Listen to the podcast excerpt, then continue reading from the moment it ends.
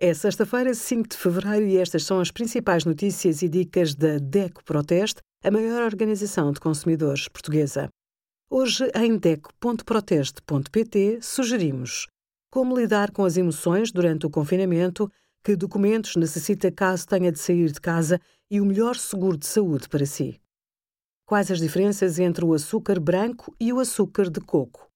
O açúcar branco, ou refinado, é o tipo mais comum. Trata-se de um açúcar de cana submetido a um processo de refinação no qual se verifica uma perda praticamente total das vitaminas e minerais que o compõem.